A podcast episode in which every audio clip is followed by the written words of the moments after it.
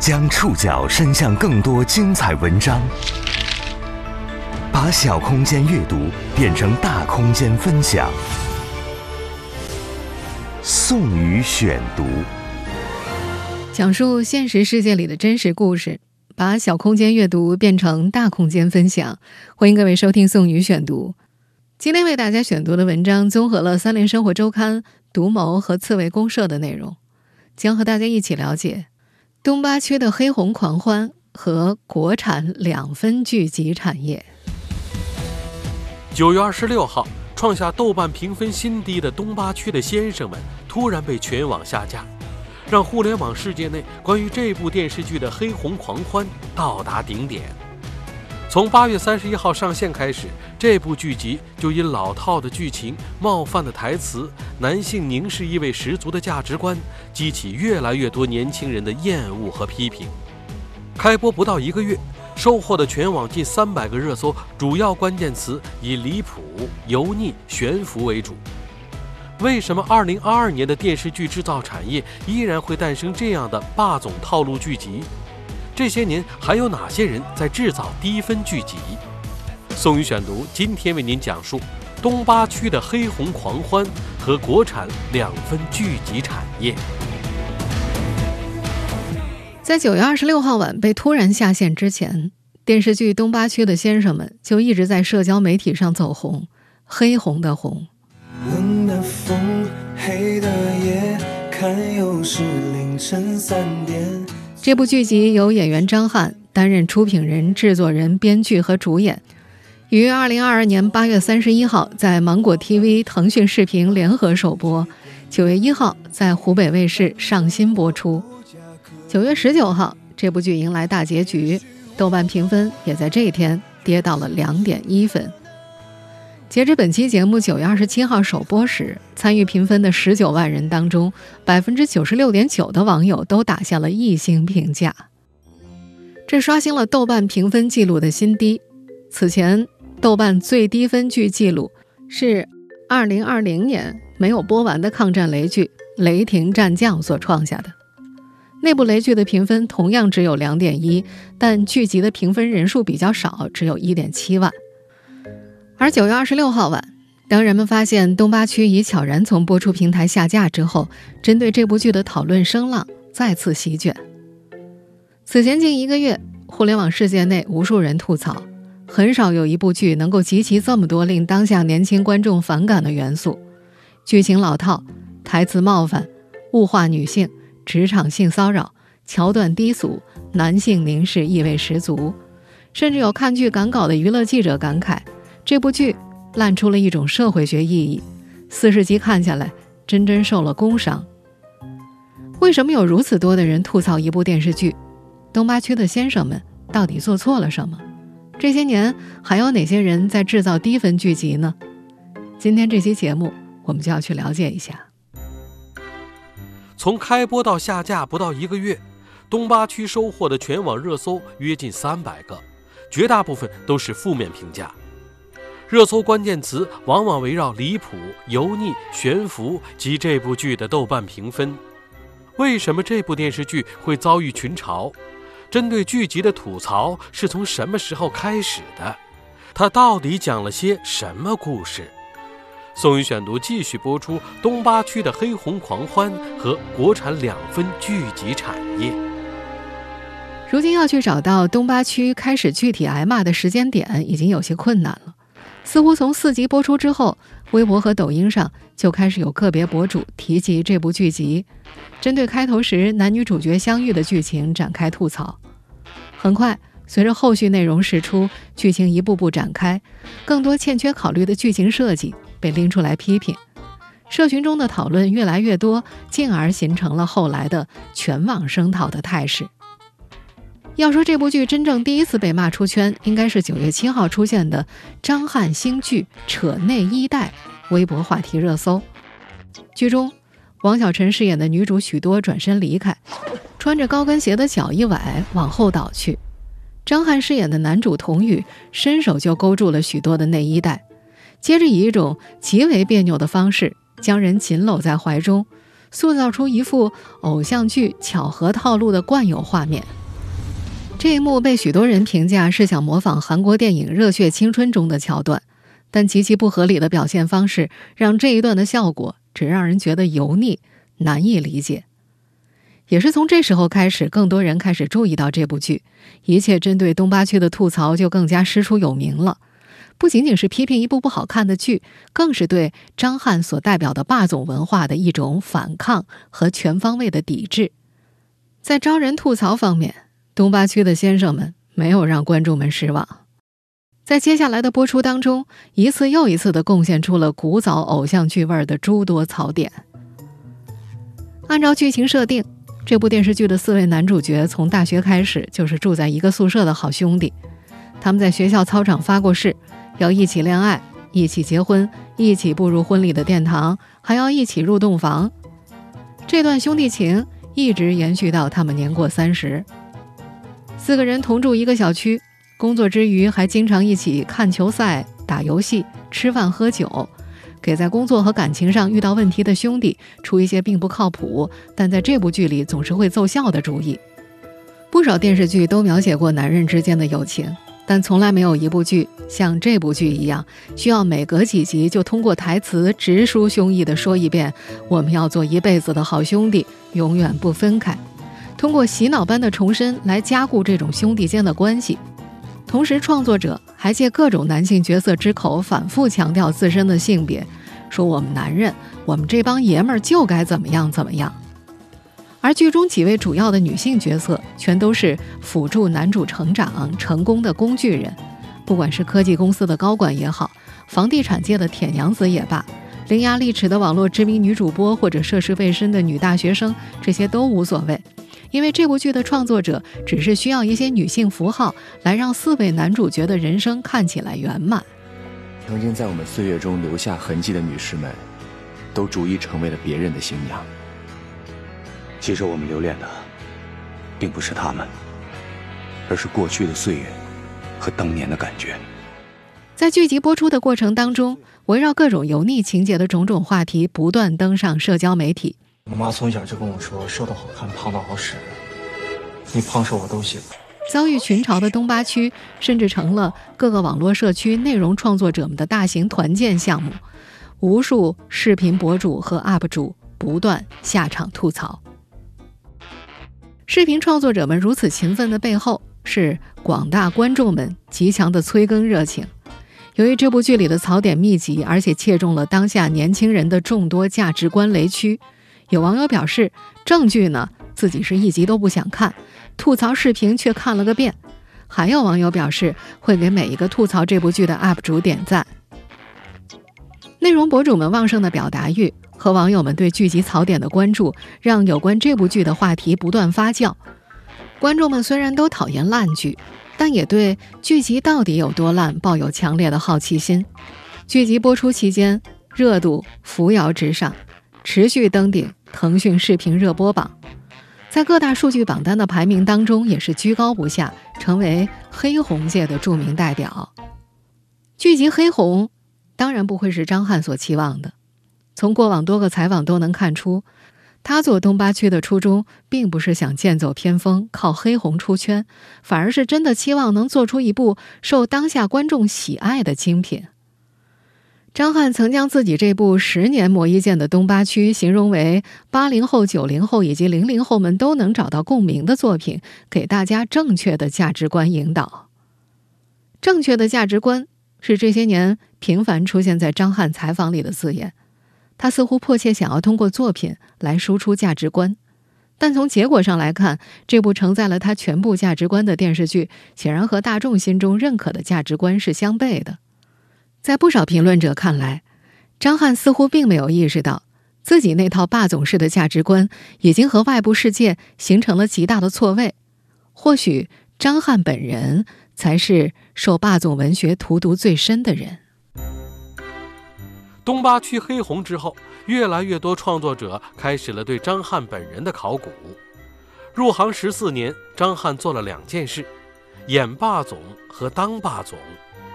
霸总叙事最初更多是面向女性，意在为女性观众营造一个虚幻的美梦。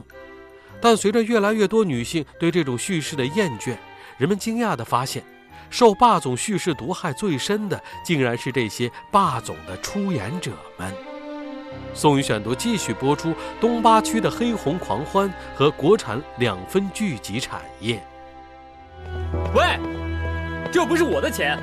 你把箱子拿走。我们现在听到的这个片段是2009年刚刚大学毕业的张翰所出演的人生第一部偶像剧《一起来看流星雨》，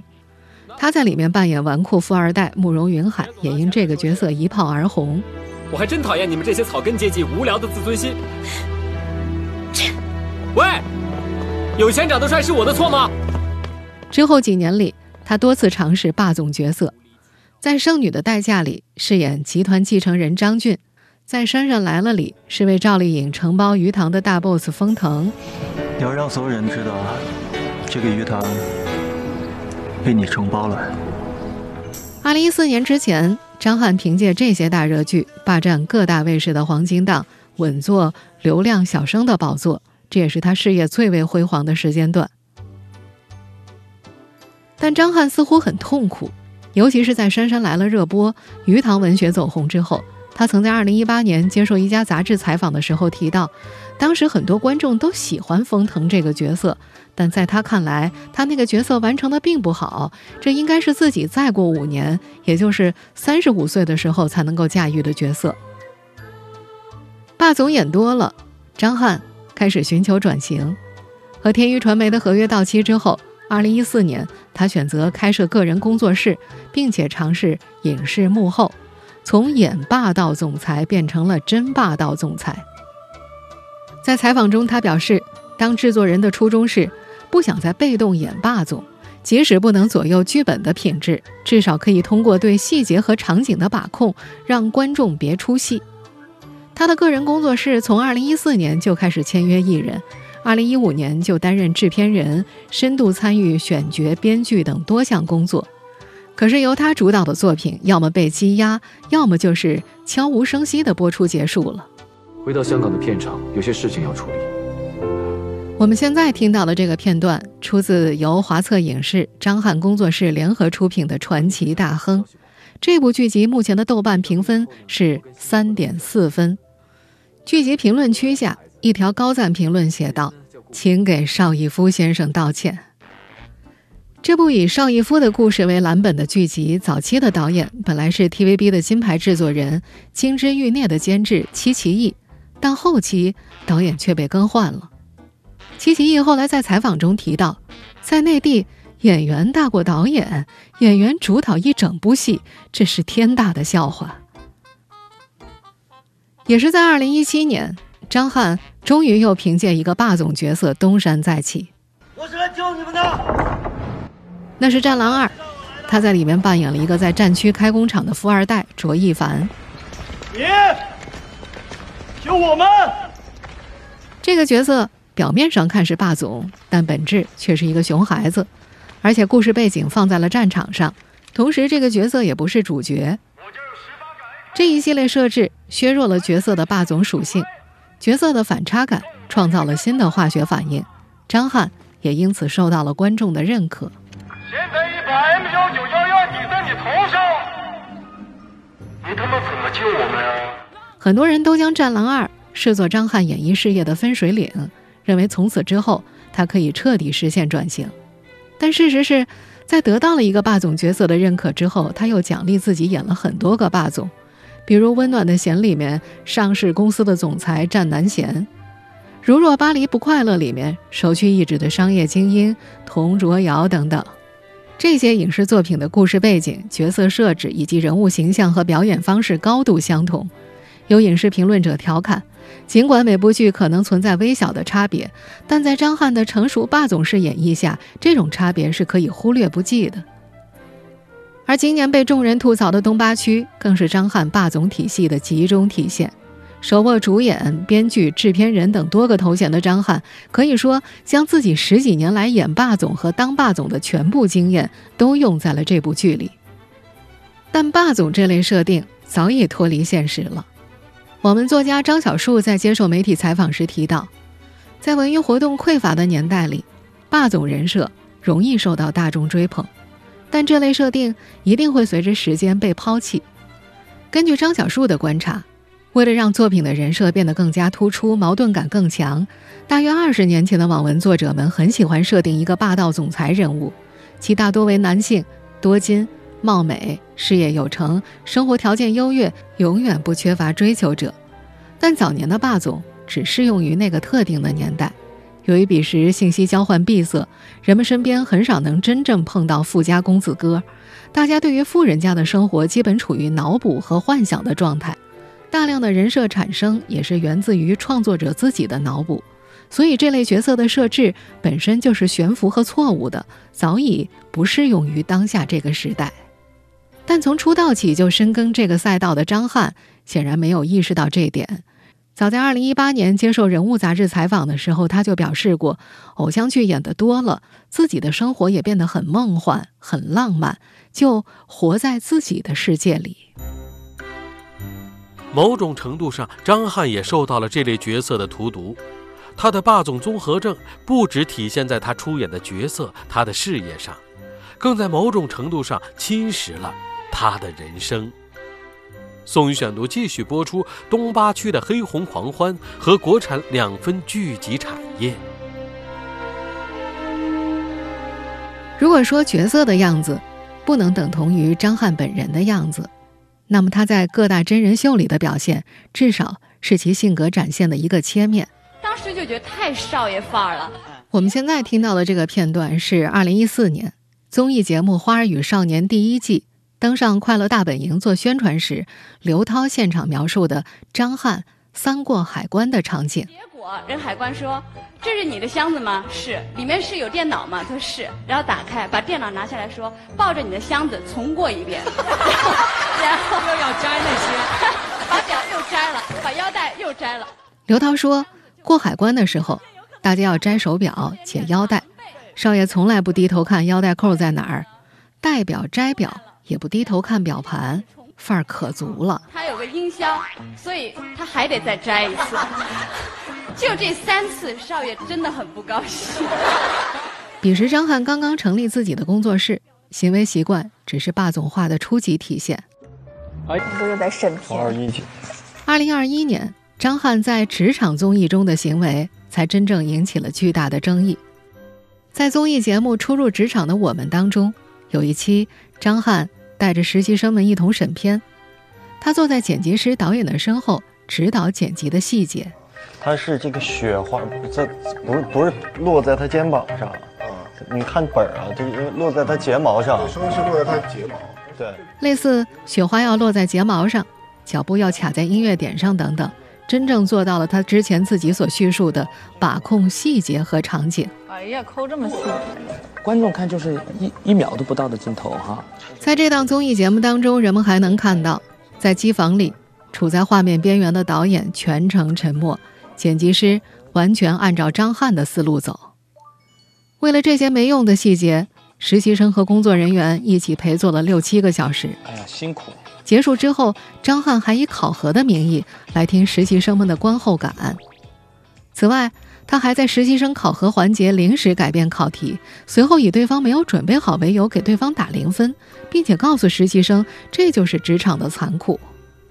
也许他在综艺节目里的表现有节目效果的考虑，但他的每个行为几乎都精准踩在了打工人们的雷点上。而在东八区的先生们成为一个现象级烂剧之后，有网友扒出来，在这档综艺节目当中，张翰带着实习生们一起审了6-7个小时的片子，正是这部剧。这些年他在综艺节目当中留下的霸总名场面还有很多。初恋这种，你是觉得你更有想去呵护他所有的这个信心，还是说我觉得他初恋跟我的话就是他这辈子最大的幸福了。我们现在听到的这句出自综艺节目《心动的信号》。而在另一档综艺节目《妻子的浪漫旅行》当中，蒋勤勤表达了自己的想法，她特别希望观众能看到自己这些年在演技上的变化和进步。而等到下一幕，张翰这样回应：我觉得就勤姐是在事业最好的时候，让她去选择了家庭，去嫁给了一个就是自己爱的男人，我觉得这就我眼中就是最幸福最成功的女人。这是我比较喜欢的一挂。在综艺里仿佛失聪一样听不到女嘉宾的话，在制作电视剧的时候也仿佛忙了一样，看不到这些年国内外优秀影视剧多么努力地去破除关于男女的刻板印象。张翰的霸总世界里似乎只有他自己，从这个角度来理解，他本人的确是霸总叙事的受害者。当东八区的先生们从各个平台上下架，关于张翰以及关于这部剧的相关讨论可能会渐渐告一段落，只是豆瓣上的那2分评价应该会挂相当长一段时间。如果没有那么多网络吐槽的话，张翰制作出演的这部剧集可能只是内地诸多烂片中毫不起眼的一部。这些年在国内的剧集市场内，类似的平庸烂剧并不少见，他们支撑起了底层播放市场，成为县城长辈特供。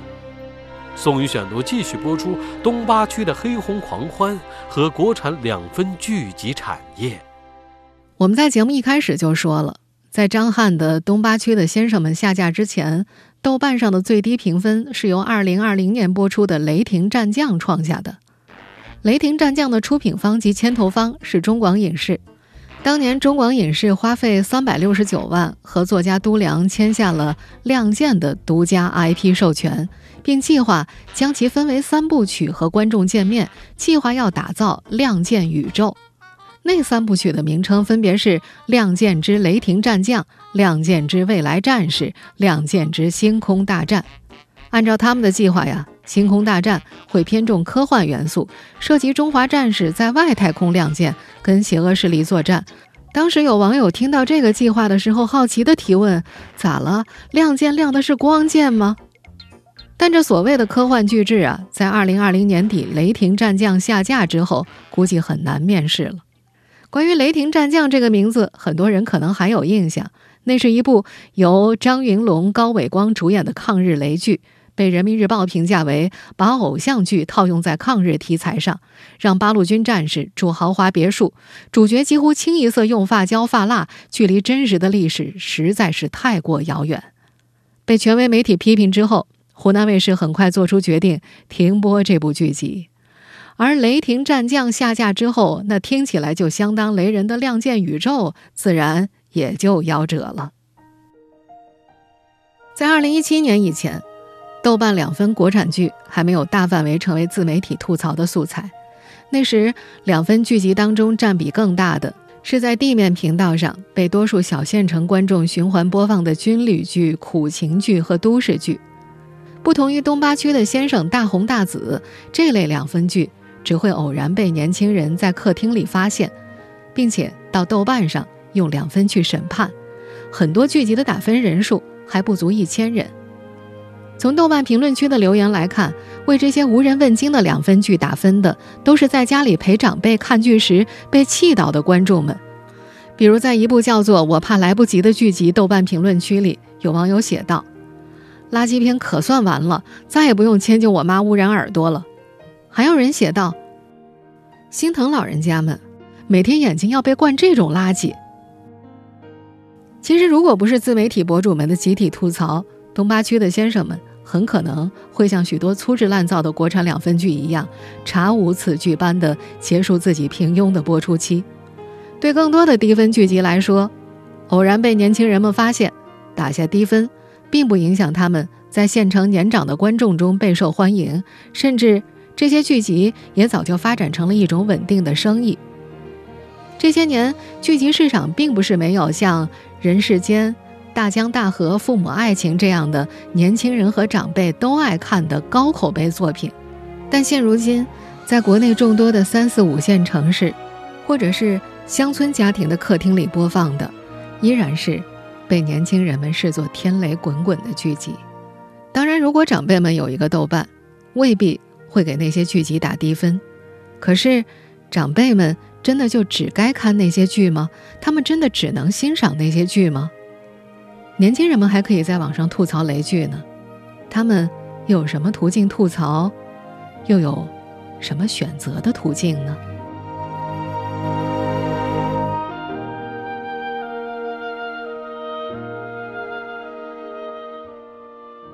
以上您收听的是宋宇选读。东八区的黑红狂欢和国产两分聚集产业。本期节目综合了三联生活周刊、读谋和刺猬公社的内容。收听节目复播，您可以关注本节目的同名微信公众号宋宇选读。我们下期节目时间再见。